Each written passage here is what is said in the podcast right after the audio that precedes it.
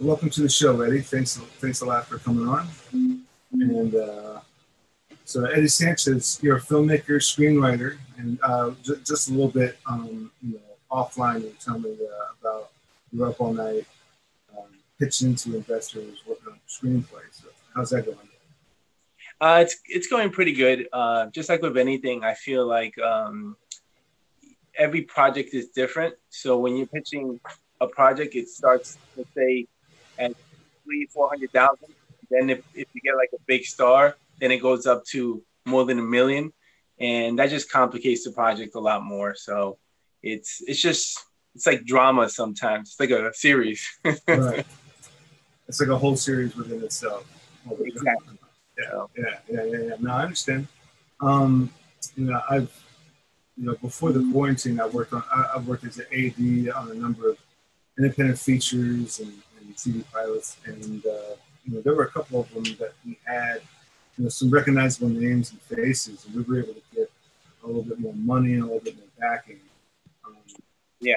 But at the same time, with that could also add, extra stress with dealing with more agents, or having to battle with SAG, or oh my God, that's crazy. Or hunt down actors that are staying at other hotels that are bigger and nicer, further away from the set or whatever. So it's the little things that just start to add up.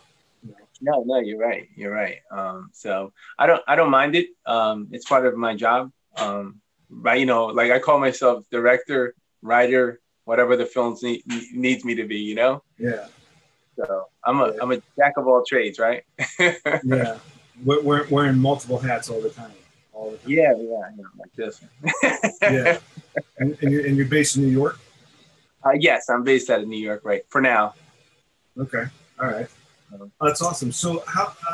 What have you been up to lately? Like how's this quarantine, this shelter in place hit you? Yeah, I mean, honestly, I've been home a lot because I write, so it's nothing that different. When you're a writer, the only thing that changes is it's stressful to be under quarantine. Like you don't want to be. What do you call it? Nobody wants to be under quarantine. So it kind of puts a stress on me, and it's harder for me to write. So I have to force myself to write. It's my job, but you kind of have to force yourself to write. Because I don't know about you, but being creative for me, I like to go drive, and that's how I usually do my best writing. I write and I fly. I drive and I free my mind. Mm-hmm. I have to be, stuck at home. It's hard to write. No, absolutely, yeah, and just being outside your comfort zone might either help you out or block you up, and I get that. Where before we could go to the gym, and at the gym, I might be working out at the gym, and I would get a total rush, a total flood of new ideas or better ideas for ideas I already had, and I'll start jotting them down there in the gym. I got a small little notepad there, and I'll just start jotting these notes down. And then take that back to the office and write that down and implement that somehow. But you're right. Just being cooped up in the basement, being cooped up in the lounge, or being cooped up in the office the whole time. Yeah. You kind of have to force the ideas out, and maybe they're not as creative and not. It's like COVID brain. Like everybody's getting COVID brain. Yeah. And everybody's scared.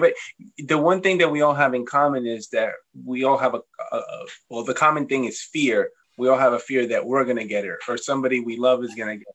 So, it's a scary thing. So that's something that's bringing us closer together in this divided world. I feel like a fear does sometimes brings us more together, sometimes. No, I think I agree. There's been times where fear. I think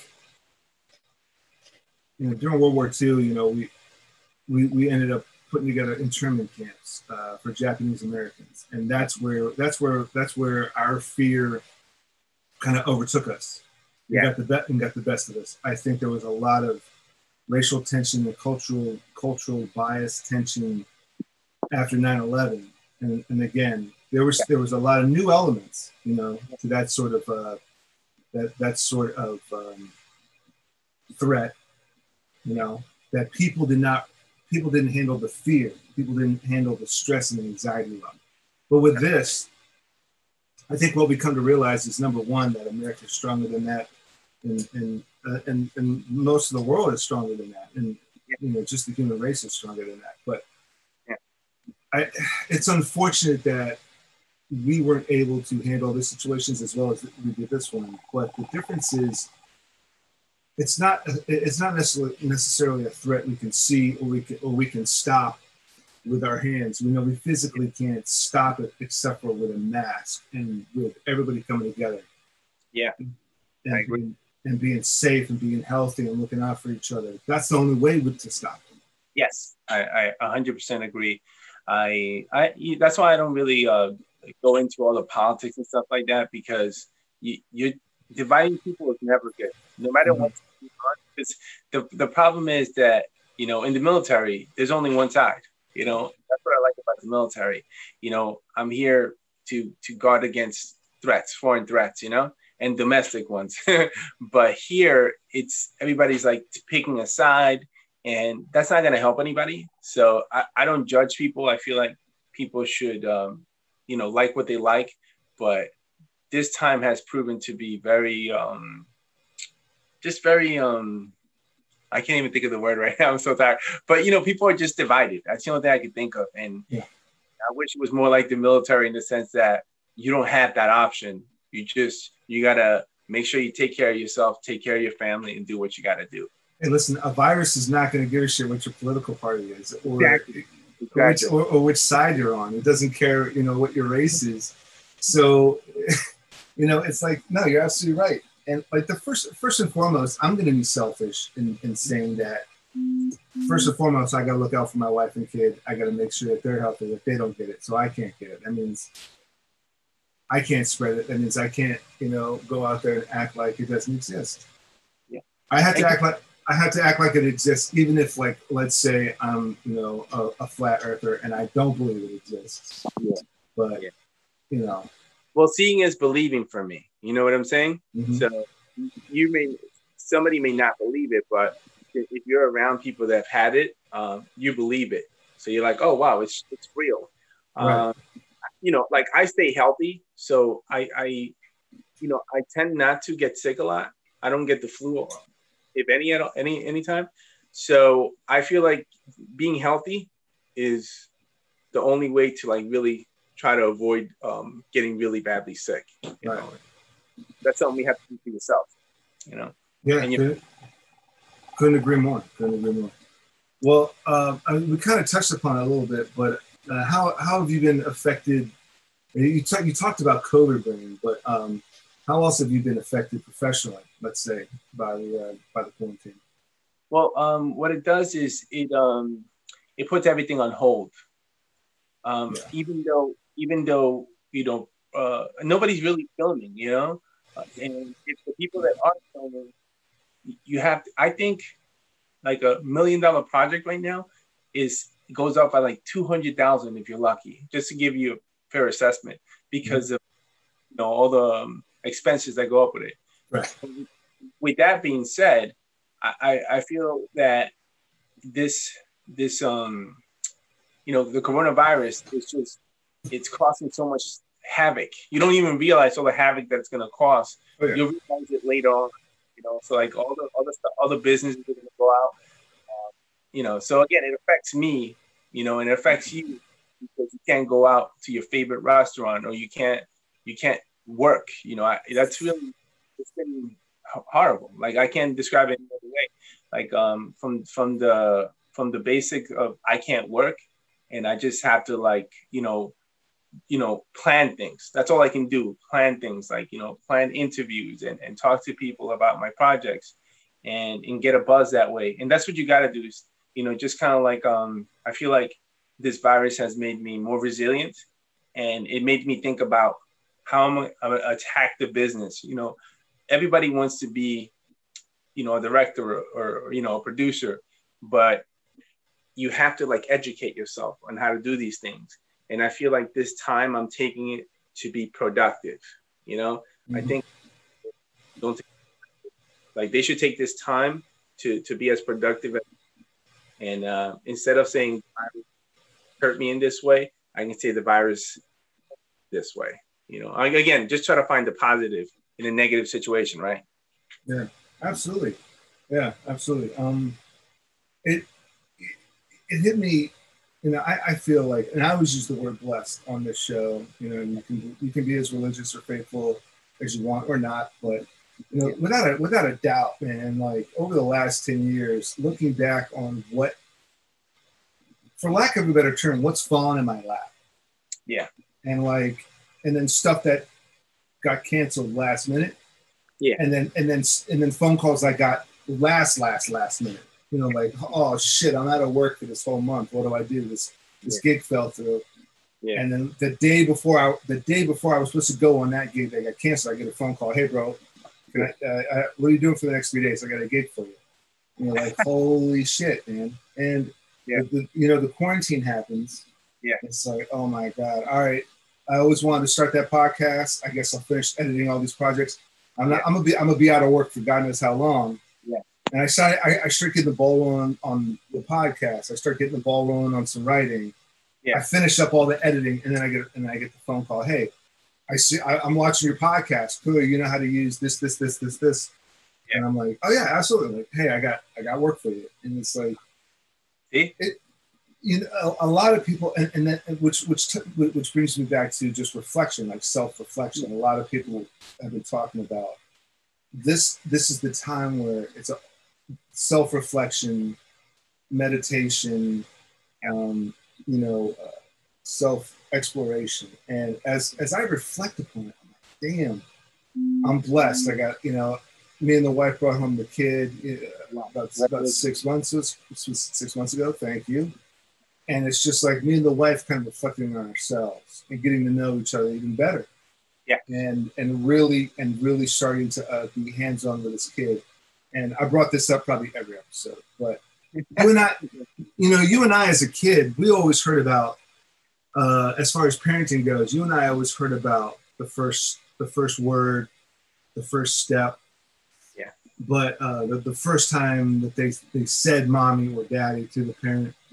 But for me and my wife during this time, it's been like every micro evolution. I mean, we're seeing him start to crawl. Like he's like shrimping. If you're an MMA fighter, he's doing all the shrimping. He's rolling around and he's shrimping, and he'll be on his back with his head on the top of the crib. And then we come to check on him an hour later. He's on his stomach with his head at the bottom of the crib. So he did a complete 180 and he rolled over. And it's like, wow, like this, but it's like the micro evolutions that we're watching. Yeah, yeah. No, it's amazing. They grow up so fast. It's true. You know, I remember my daughter, my youngest is 8 now. So I remember her in the crib moving all around. So it goes by really fast. Yeah. So I feel people say that all the time, but it's true. You know, we're here for a very short amount of time, right? You have to enjoy it. I think some of us are taking the time to enjoy this. You know, some of us aren't, but I think I'm, and it sounds like you are too. You're taking the time to enjoy life in a sense, even though it's not ideal because of outside situations. You're trying to control the inside situations that you have control over. So, yeah. I think I always take a look at the positives. I always take a look at the ups. Like, what can I get out of this? How can I make this better? Yeah. And you may know, you know, from deployments, you know, previous deployments. I deployed once in 2014 to Kuwait, and we had a very simple mission out there. Yeah.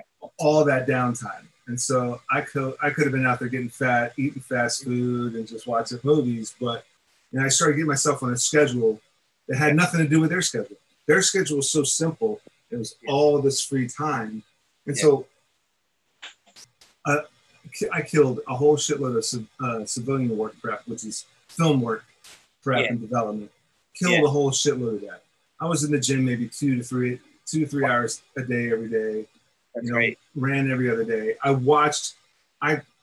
Back then I caught up on my queue and my watch list. Here, not during quarantine I didn't, because I got a wife and a kid to contend with. But there in Kuwait, I caught up on everything, watched everything, was able to just, you know, start marking everything watched. Yeah. So as far as this, quarantine goes, you know, just being cooped up on base, and in Kuwait, it was so complicated to get off base. I know, I was there. It's not a combat zone, but who the hell wants to go through that? It's like a combat. It's like a combat zone trying to get off base.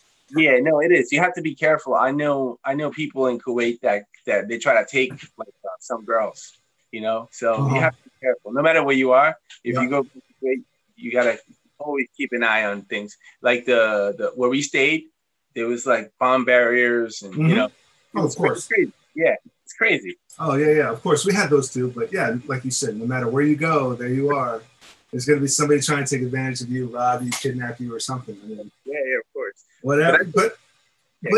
But no, seriously, we actually went off base. Well, there was a number of times where, you know, my unit would want to go off base for this, that, and the other thing. And I think I went with them twice. Okay. For personal stuff, and then there was a bunch of other missions and a bunch of other tasks that we had to go off base for. It took us from our barracks to outside. It took us 45 minutes just to get off base. You get in the car. So once you get in the car to the point to where like you're outside the gate, it's 45 minutes. It's like, bro, I could have watched an episode or two or something. So when they were like, hey, we're gonna go off base, we're gonna go to Faja Hill, we're gonna go to Kuwait City, I'm like, nah. I'm not into that. I wasn't into that. I didn't really go out that much. You know, I read a lot, you know. So like this quarantine, I took it as like this. You know, hunkering down. This is what we've been preparing for. It's The Walking Dead, man. We all watch The Walking Dead. How are we going to handle this? Yeah. And I said, hey, we're just going to hunker down. And then, you know, thank God, you know, we as a society, like you said, we've really been looking out for each other, finding these alternative ways of production, alternative ways of meetings and networking, and alternative ways of entertaining each other and schooling. You know, she's a teacher, so we've been battling with Zoom with her. Yeah, that's dangerous. That's dangerous. She probably has to go back to school now. I mean, well, she's Zoom teaching, but she's back to work now. Yeah. Okay, yeah. So, I mean, but they're gonna eventually make them go back to work, like in person, right? Well, Maryland is like, I don't know what the fuck's going on with Maryland, man, because Hogan's a Republican, so I guess he's trying to stay on Trump's good side.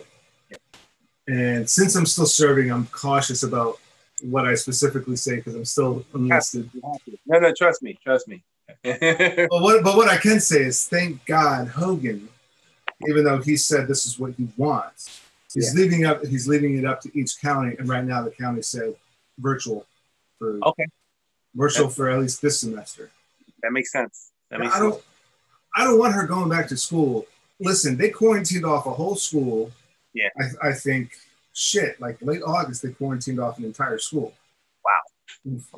It might have been Florida, though, but because Florida's really doing bad with this thing, I think. They just had, like, another instance, they just had 66 people, a group of 66 people that know each other. Yeah.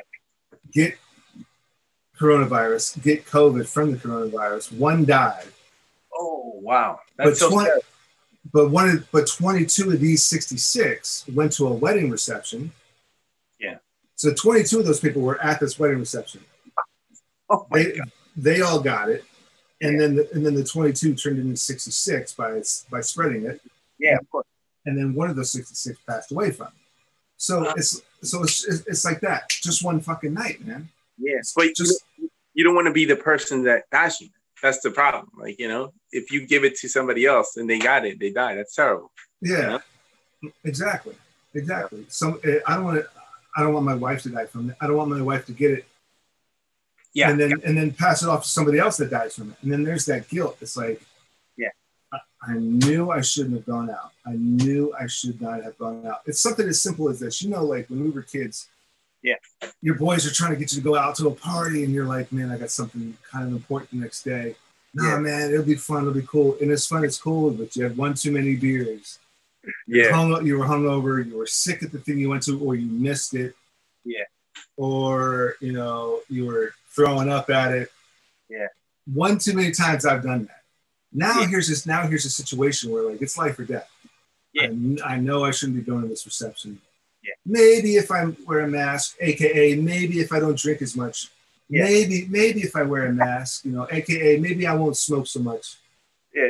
You know, if I wear a mask and hand sanitizer, it'll be okay. It's not, man. It's like people are still getting it. The Rock just came out with it. Robert Pattinson just came out with it. They had a whole Batman production. Wow, that's crazy though. I heard about that. That's crazy. Even the Batman got it. Even the fucking Batman got it. Dude, come on. So, I mean, that's a different situation. I'm sure they had a COVID compliance officer. I'm sure it was a fluke. He got it from that one fucking way of getting it. He touched the corner of something and yeah. You never know. You never know. These people don't know. Yeah, you never know. I agree with you 100%. But that's what makes it so expensive to shoot. Because you have to take so many precautions, you know? So, and if somebody gets it, I mean, they could sue you. Anybody can sue you for anything, you know? So, you know, but I don't know. I feel like we should do it at whenever we feel we're ready for it. I heard that they're trying to like speed up a vaccine. Yeah. I'm not sure if I agree with that. I want a vaccine because I personally don't feel like I'm the type of person that take a vaccine because I never do get like the flu vaccine and I never get sick. So what changed what doesn't work? Look, all this time I've been around, I'm sure I've been around people that had COVID and I've been great. So, you know, so I keep my distance. If they have a vaccine, it means we can go back to normal. That's basically it for me. That's the way I'm looking at it, right? Yeah. So. When I see that headline, vaccine, I'm like, okay, the second I get that, yeah. Then it's slowly because still, again, the first vaccine, no one fucking knows. Yeah. I mean, how long have they been doing flu shots? Mm. It takes years. It takes years. Like the flu, I don't know when the first flu shot was, but I'm not sure. Influenza, 1918, influenza came out, so I don't know when they actually came out with a vaccine, you know, but right, and so. I get the flu shot every October drill. They give me a flu shot. Oh, they give it to you. Yeah, I remember. But I still get sick. Yeah. So it kind of gets you sick. It kind of gets you sick though. That's the whole idea, right? That's the whole idea. It's giving you this dumbed down version of it so that you're not getting the full thing. But I think like every 3-4 years, and my wife can tell you there was one year I got the flu and it was like I was dying for like three days. I'm a lot like you. I almost never get colds. Yeah. I probably do way too much vitamin C to where it's a waste of money. I'm just pissing it out, you know, that day. But vitamin C and all these other immunity boosters all day long, every day. I eat pretty healthy. I'm in pretty decent shape for 40 years old. Yeah. But I think my wife has seen me get sick twice. Yeah. She's like, you are the worst when you get sick. Yeah, because it's finally. The immune system is shutting down and rebooting, and you're seeing like the absolute worst only for 5 days, but you've only seen that twice. Yeah. You know, like when else do I ever get sick? My wife's always kind of like not feeling good, you know, a lot. Well, you know, I'm gonna tell you, be careful what you say because the wives always listen. Yeah. But she's only seen that twice, so you know. That's like a pig. That'll be just like a little vacay out there in the guest bedroom and just hide out. Just watch Netflix for 5 days straight, just getting over this flu. Over. Oh yeah, no, you know that's so funny how Netflix probably they've gotten so much profit from this. Netflix, all these other streaming things. Yeah. I've never watched so much TV ever. Like you know, like I was watching I think Lucifer. It came back. I keep hearing about this show. Like you're not. Oh, it's amazing. You have to watch it. That's your homework. Okay.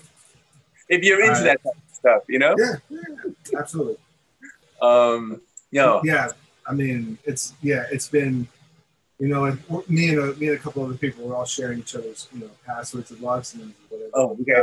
We got Netflix, Hulu, Prime, Disney Plus, and those are like the paid ones. And then I started on like. This is Tubi. It's all like the. I've heard of it. Yeah. It's all like the bad 80s and 90s stuff that you saw at Blockbuster, that one cover box. Yeah. And you're like, it looks bad, I want to get it, but you didn't. Yeah. And now they're all on TV. I love everything streaming now. I love 80s. And mm-hmm. 80s. Love John Cusack movies. Things like that. I love the 80s. It brings back that nostalgic feeling, you know, reminds me of being younger. Around the same age, so you just get that feeling, you know, watching like an 80s movie, you're like, I remember what I was doing, you know? So have you seen Cobra Kai on Netflix? I think I might have seen like one episode, but I'm not really like a big fan. But I did love the original, The Karate Kid. Yeah. But I mean, again, I heard it's good, but I haven't watched it really, you know? Yeah, I was a big fan of the original trilogy, and they took like a really cool, you know, turn on it, where they made Cobra Kai about Johnny. Yeah. And like everybody pops up back in the show. You're just like, wow, these actors are still alive, and they're playing the same exact character, the same exact way they did 35 years ago. Except Mr. Miyagi, of course. Except for Mr. Miyagi, of course. And it's unfortunate, you know. And, it's unfortunate. But they found a way to spice in some old stuff, and they found a way to, like, you know, do some artistic ways of, they found a way. It wasn't like what they did with Star Wars, where they were able to like CGI someone's entire face. They didn't do anything like that. It was kind of like that over the shoulder stuff. But there's a couple of scenes where like Mr. Miyagi does pop up. Really? But amazing. I'm not gonna say how, but they found like this slick way of kind of, you know, finding somebody else to like fill in their shoes. Yeah. In this way. They did that for the movie with Paul Walker, the last one. Fast and Furious. Yeah. I stopped watching it because I was so sad about his passing. I was a big fan of his, and I loved the Fast and Furious films. And after he passed, it just didn't feel the same. So it wasn't the same. I stopped watching after his movie. Yeah. I mean, he passed. Yeah, I think that was either Fast 7 or Fast 8. Seven was Paul Walker's last one. It was, and dude, that was heartbreaking, man. When they did that whole montage of all his movies, like, wow. But that was pretty emotional, even for like, you know, tough ass, you know, car guys, you know, action, you know, drift car, muscle car kind of dudes. It's like, again, we're the same age. We're the same age. And when you have somebody that passes away that's your same age group, you're like, feel it more, right? You ever feel that? You're like, wow, Kobe was 40 or so. You know, like anybody around your age range, you're like, you feel your mortality, kind of. Yeah, yeah.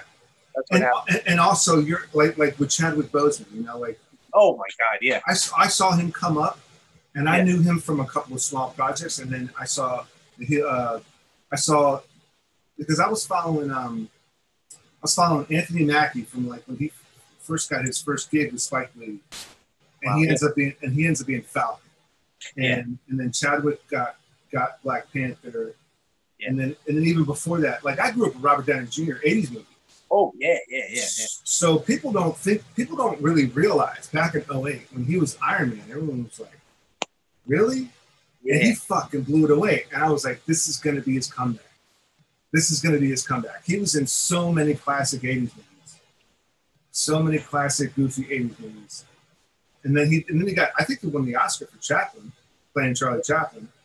And then a bunch of shit B movies, you know, a bunch of like low budget B movies that he was doing just, I guess, you know, because he had to. He did B movies? Robert Downey Jr. did some B movies. Jeez, what is this movie called? I just saw it. Yeah, because you mentioned that. I was like, whoa, I should ask him. I should talk to him. You never know. You know, right? Yeah, man. But he did this movie with Billy Zane. Okay, Billy Zane. Yeah. It was like a late 90s movie. I know he did Bang. I think it's Bang Bang. I saw that. I think it's Bang Bang. So Kiss Kiss Bang Bang was kind of like... Yeah. I love that movie. Yeah, great movie. Well, I think that's the movie that got him Iron Man. So really, long story short, okay, you've seen Predator with Schwarzenegger, right? Yes, yes. You remember the dorky kid with the glasses and the radio? Yeah, yeah. He was a part of the squad. That's Shane Black. Oh. So Shane Black was in that movie. Mm-hmm. Made a bunch of money. He started networking as an actor, but also he wanted to write. And then he starts writing stuff and starts producing stuff. I think he acted in a couple other things, but his big acting role, he was the radio guy in Predator, right? Yeah. And so then he starts writing, and he wrote and directed Kiss Kiss Bang Bang. Oh my God. And so he put Robert Downey Jr. in Kiss Kiss Bang Bang. Yeah. It was so good. Val Kilmer and Robert Downey Jr. were so good in that movie. It was hilarious. It's one of the best like buddy crime caper flicks. Yeah. And so then Shane, I guess, introduced him to Jon Favreau, because Jon Favreau and Kevin Feige are responsible for basically starting the MCU. Jon Favreau wrote and directed Iron Man, and I think Shane Black somehow was either a co-writer of the script, oh wow, and or co-produced with Jon Favreau or something. And so I think Shane Black was pushing for Robert Downey Jr. Yeah, well, he probably got him in. He could have got him in, and then look, we'll give you co-producer or associate producer. Mm-hmm. They get credit on the show. Yeah, yeah. So. And then Shane Black, I think, wrote and directed Iron Man 3. Oh wow! But Robert Downey Jr. is already cemented in as He's Iron Man now. He's Iron Man. But he had the look. He had the hair. He had the beard. He had like a chiseled face. He got in real good shape. He had the whole facade. Yeah, I can't imagine somebody else being Iron Man after that. But you can't now. He ruined it for everybody else. So, but you know. Seeing Chris Evans was the bully, and She's All That. I know. I have that movie actually. It's so funny. I love that movie. It's so funny. I like it. And so when I saw him as Captain America, I was like, nobody else. Yeah. Nobody else. This goody two shoes pretty boy. Yeah, yeah. And that's what Iron Man used to call him throughout all the Avengers movies. It's like, oh, really? Yeah, just a goody two shoes pretty boy. And he goes, oh yeah, what are you? Or he called him something like that in the first Avengers. He called him like Mr. Perfect or something. Oh, goes, yeah. Oh yeah. What are you? And it was billionaire, playboy, philanthropist, genius, something like that. You know, that famous scene. But the second I saw Chris Evans, you know, on a marquee for Captain America, I was like, couldn't be anybody else. No, he fit the bill. He fit the bill. Which brings us back to Chadwick. I mean, it's like he was 43. Wow. And it's like, wow, he really worked his ass off. He had such a plethora, such a great repertoire of projects. Yeah. And it was great projects. Like I saw his projects and I was like, he did all these amazing roles and he nailed it. He nailed it, you know? Mm-hmm. Mm-hmm. And they're all and so different. I mean, Black Panther, and then he plays James Brown, and then he plays Jackie Robinson. Yeah. And then it's like, I always joke, like, all right, so Chadwick Boseman's, you know, contracted to do, I think it was Avengers Civil War, right into Black Panther, right into Avengers Infinity War and Endgame, and then Black Panther 2, and he wasn't able to do Black Panther 2. Yeah. But it's, so there was two movies that Chadwick did. There was a movie that Chadwick did and a movie that Chris Evans did, and it seemed like, since they were already in Africa at the end of Infinity War, okay, Chris Evans probably for like a week or two did this movie where he's a Israeli special ops Mossad, gathering Ethiopian Jew refugees. Oh wow! In this true story movie, and he just jumped on it. So, so the thing is, like, okay, Infinity War's so huge, and then you've got, like, you know what, 3 months off. Yeah. And I think he just happened to be in Africa, and they're like, hey, we're going to shoot this movie over here. You want to do it real quick for a week or two? Oh, yeah, sure, another paycheck. I'll be right over. He looked no different. He looked absolutely no different than he did with the long hair and the beard as Captain America with the long hair and the beard. Yeah. He looked exactly the same in this movie. It was just like, hey, just come over here, quick, shoot this movie real quick. Okay. And then he does Endgame.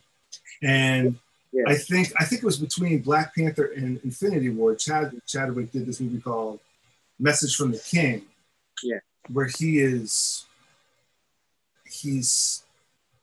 I don't think he's either Nigerian or Ethiopian police detective that comes to LA to look for his sister. Yeah, wow. And it was that was and so those two indie movies, with Chris Evans, the one with Chris Evans, the one with Chadwick. I can't remember the name of the one with Chris Evans, but it's about Ethiopian Jewish refugees. Yeah, like African Jews basically. Yeah, and then but Message from the King with Chadwick Boseman is a Netflix original. It's a dope little indie flick. Wow. that he just jumped off to do on the side between Black Panther and the Avengers. That's how you get some movie stars. And you know, I'm starting to learn about like that type of business. Some people, whatever, let's say somebody's a woman's pregnant, an actress is pregnant, and you know, I'm just learning this now, and they're like, oh, she's gonna be okay to shoot in, you know, whatever, in this date. And you find out, I'm like, wait, she's pregnant, and they're like, no, she'll be good to go. It's like, it's such a business mentality. I'm like, she's pregnant. No, she'll be good by the time the movie starts. You know, I'm like, wow. It's that type of thing. You know? I know exactly. And I get what you're saying. And it's like, no, she'll be off her maternity leave. You know, as a freelance independent actress, she'll be off of her maternity leave. Don't worry about it. She'll be good. But yeah, The best example is, did you ever watch Battlestar Galactica, the revamped 2005, 2006? No, honestly, I don't think I have. So the biggest star out of that show, the sexiest actress on the show was Katie Sackhoff. And she was one of the stars of this show. Yeah. Huge hit show. Yeah. But between seasons, she would knock out like 2 or 3 B-level sci-fi flicks. But so she's off, and she's looking for another gig, like a week or two production here, a week or two production there, a week or two production there. Sleep for a month, get back on Battlestar. But she's got 3 films now in between. She knows she's a genre actress. Yeah. She's sexy as hell. She's a really good actress. She's badass. She can fight, and she's doing like these little pocket B movies. Yeah. And then season 2, and then a pocket B movie or 2 pocket little B movies, sci-fi action things, season 3, and so on and so forth. And like, yeah, and that's what I noticed that a lot of people were doing with The Walking Dead. Oh God. The dude with the crossbows. I'm trying. Daryl. Yeah. He's awesome. Yeah, and Daryl was doing a whole shitload of little indie projects. Or like A- films or B+ films in between seasons. He did a video game he was in. Wow. He did a couple of obscure indie films and B movies in between seasons. Yeah. And what's funny is Rick Grimes didn't do shit. Rick Grimes stuck with Walking Dead. He was like he was the star of the show. Yeah. So he was like Walking Dead only, and for him, I think it was so much work. He just took advantage of his time off. He was like. Yeah, he needs it. Yeah. I mean, some people like, you know, they already have a good life and they just, you know, they don't need to go crazy. They probably still enjoy their family, which, you know, I understand. Absolutely. If I go from this project to another one, you know, I need time in between to kind of reflect and think about my next move. I don't want to just jump to another project, you know? Yeah. No, absolutely. Absolutely. Well, speaking of which, what's next on the agenda? Say next set of goals for say the next 6 months to a year. Yeah.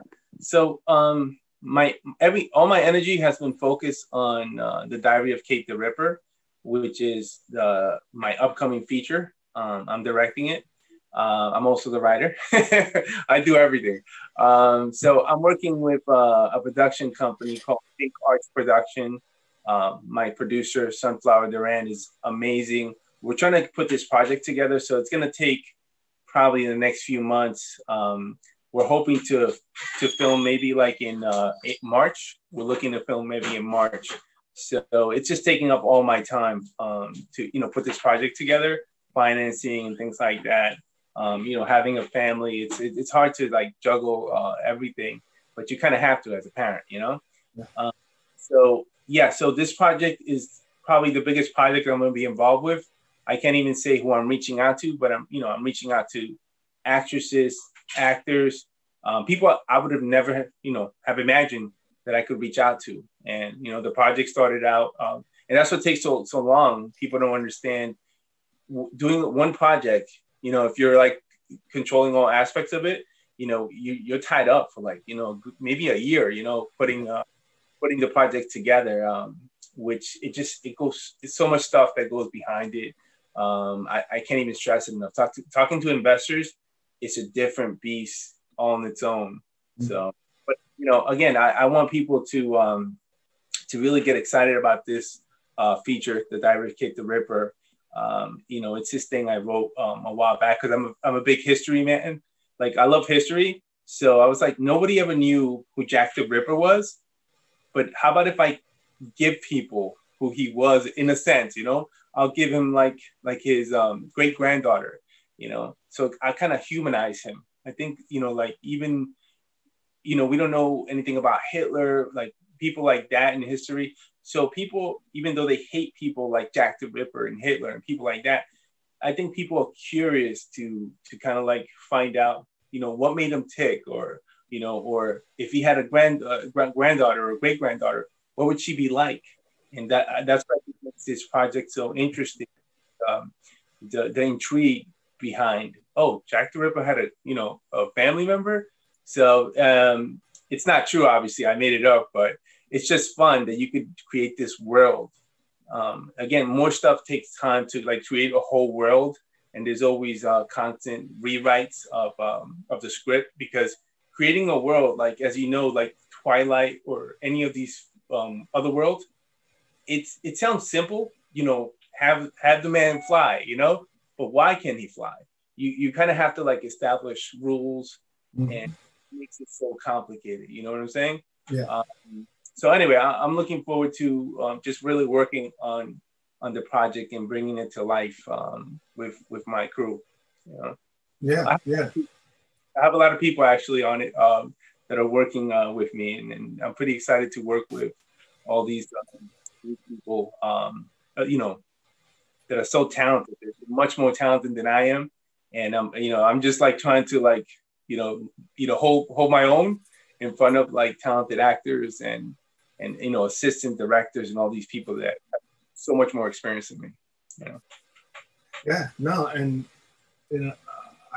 I've been blessed enough to where I've worked on a number of projects, just seeing different ideas, different takes on things, and but yeah, I think people have this natural curiosity about, like, as awful as someone like Hitler or Jack the Ripper, or oh god, who was that Roman Empire that everybody? Caesar? Huh? No, not Caesar. Oh, I can't remember now. Oh wait, you're talking about a Roman emperor? Yeah. His name is now like an STD, actually. I'm trying to think of his name. But yeah, I think I know who you're talking about. But there's a movie called Max. It's got, and it's funny, you were talking about John Cusack earlier, and before John Cusack's film career was all like wishy-washy, he did this movie called Max, and it's about a friendship between an art dealer, and Max. So John Cusack plays Max Rothman, a Jewish art dealer, and his student Adolf Hitler. So Hitler was an artist. Hitler was a vet from World War I, and he was, and so obviously they lost. So he's a bitter vet over the loss, over his country taking a loss, and probably the government, like revamping the government. It's probably some outside influence to change the whole Baron von Hausen type of management of that country, but he lost, and he's a vet from World War I, so he's trying to be an artist, and he's drawing a lot of very dark, very bleak, dark imagery in his art, and his arts, a lot of his artistry is influenced by what he saw in World War I, and it shows that the kind of like the start and rise of who Hitler ends up being. Is that he's this failed artist, failed soldier, bitter, angry guy, and you know, in life, and then touching back on like how we handle ourselves in this quarantine and in this pandemic that we're doing. You know, we all have. There's always this fork in the road. You go left, you go right. Yeah, exactly. And you really got to remember, we're not the only ones here. You know, can't be selfish. You know, think of love and think of community first. And it's hard to like make that. Sometimes it's hard to make that right decision to go left or go right. And you can just see him veering way off right. Yeah. You know, because it's just the whole country took a loss. Yeah. And it was interesting. Sorry. Sorry, but that's all right. Yeah, it's great. Motorcycle. No worries, no worries. But yeah, I mean you can see in the film, it's an interesting take on like, an early life of Hitler that maybe not a lot of people really ever knew about. Yeah, no, you're right. I feel like we have a lot of, there's only so many stories, Aristotle, 7 stories, right? So, I mean, that's the first thing you learn, when you're talking about writing films, you learn about Aristotle and, how many stories, and there isn't that many stories. It's just different points of view, right? Because again, even if I was to do it, this is not really exactly on Jack the Ripper, it's on The Descendant, but there's always a way you can do a story, like they've done stories on Jack the Ripper, So then, so when you're doing something, all you gotta do is kind of put your vision on it, how you see the story or, how you wanna shape the story. And that makes it different, because we've seen everything, right? Mm-hmm. Somebody gets shot, somebody falls in love, right? There's only so many emotions, right? But it's just how you bring it to people, when people start doing like iPhone movies and things like that, mm-hmm. Right? So like, oh, wow, that was not an iPhone, that's cool, So it's really dependent on you as an artist to kind of put your spin on it. That's really, that's the difference, that I see. Well, that leads me to my next point is what's your view of the new normal? On the what? On the new normal. Oh, the new normal. I feel like people were really distant. It's going to make people more distant. I think it's going to take time for people to adjust to kind of like keeping their distance from people. Like, oh, you can't hug somebody. You think twice about things. I feel like we're in a more of a conscious state of mind. We're becoming more conscious of our actions.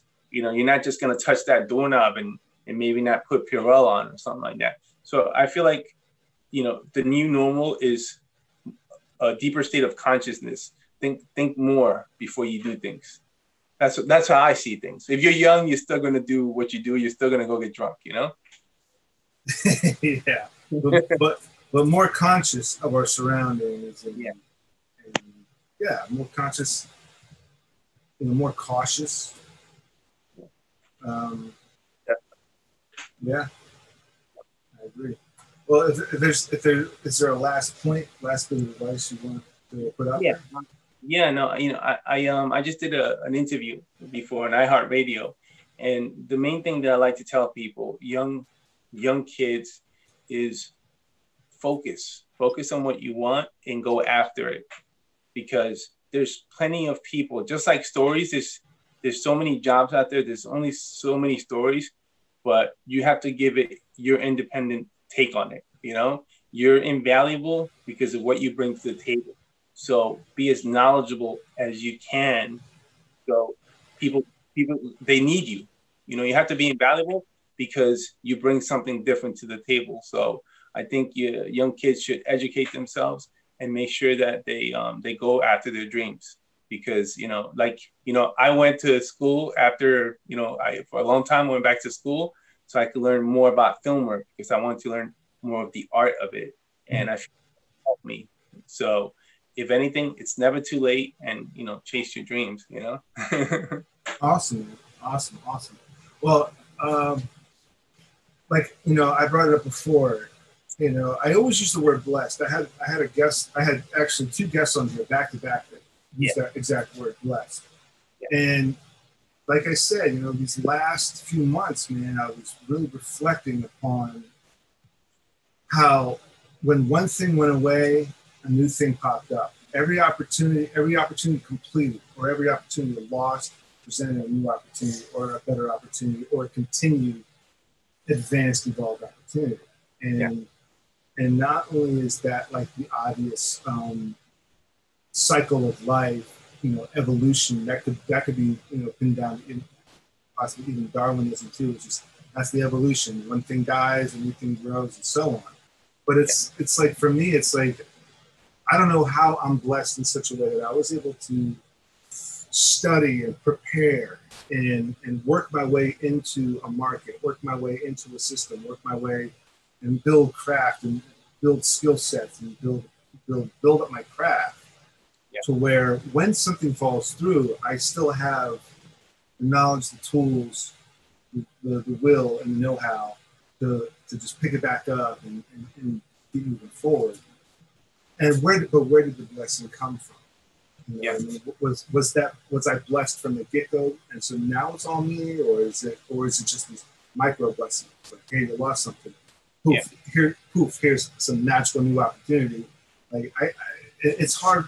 It's still really hard for me to like kind of pinpoint it. You know, if I was to write, had I written out like a diary, you know, I started a web series to kind of document some of the gigs, some of the traveling, some of the crazy shit me and my buddies did, you know, me and the wife and some of those things. But had I kept a daily journal, lost this, next day got that, you know, learned this, and now I'm doing that. You know, it's like, it's hard to kind of, you know, I do reflect on it. And I think the good news is like blessed somehow. This is just the best word. I think me saying it, I think me accepting that I'm blessed gives me a little bit of humility. Yeah. Keeps me humble, keeps me focused on, you know, the goals, and not really just, you know, getting too pompous or too arrogant about it and thinking, because if I start getting into that mentality, then it's like, then they won't pop back up. But if I accept that I'm blessed. I agree. You know what I mean? Yeah. I don't know if I'm making sense. No, it makes a lot of sense. I feel that you, the word that I would use is just good karma. You know, you put good energy out there, and I feel like it comes back to you. Yeah. So that's how I look at things. You put good energy out there. When you put all this negative energy out there, you're going to get it back, unfortunately. So you got to make sure that you start putting positive energy out there. And you know, just people want to be around you, right? So the right people are going to be around you. So that's what you're doing right now. I think you're doing a great job, and you know, keep it up. Good job, military too. So you know, well, you too, Eddie. You know, keep it up. I mean, you're killing it, and I can't wait to hear more about Kate the Ripper. And I'd love to collaborate with you once the floodgates are open. I'd love to collaborate somehow. You mentioned some keywords there, and we can talk offline about, you know, some of that talking that shop. But you know, before we sign off, any socials, links, plugs you want to put out there? Yeah, basically I have a production company which I work with, not just my production. ES1 Films is my production company. You can find me on imdb.com, Eddie Sanchez. My production company is called Pink Arts Peace Productions, Pink. So, you know, it should be easy to find, Pink Arts Peace Productions. They're a great company, and that's really it. Look out for The Diary of Kate the Ripper. It should be coming in 2022. And look for me on social media, Eddie Sanchez. Thank you for having me. Eddie, I can't thank you enough for coming on. You know, a lot of great insight, a lot of good stories, a lot of good idea, a lot of good idea sharing, and you know, that's what the show's about. So, Eddie, thanks again for coming on. I love the positive attitude, and just it's a, you know, it's a breath of fresh air to see so much positivity, and you're not the only one. A lot of my guests are very positive. Yeah. And staying very productive. And that's, and you know, that's really the point of this, is that there is a light at the end of the tunnel. And there is. We're together. We're in it together. Yeah, man. Definitely, definitely. Well, Eddie, I can't thank you again for coming on the show. To my viewers, I hope I earned the privilege of your time and viewership. I know my guest has. And check us out next time. All right. Thank you so much.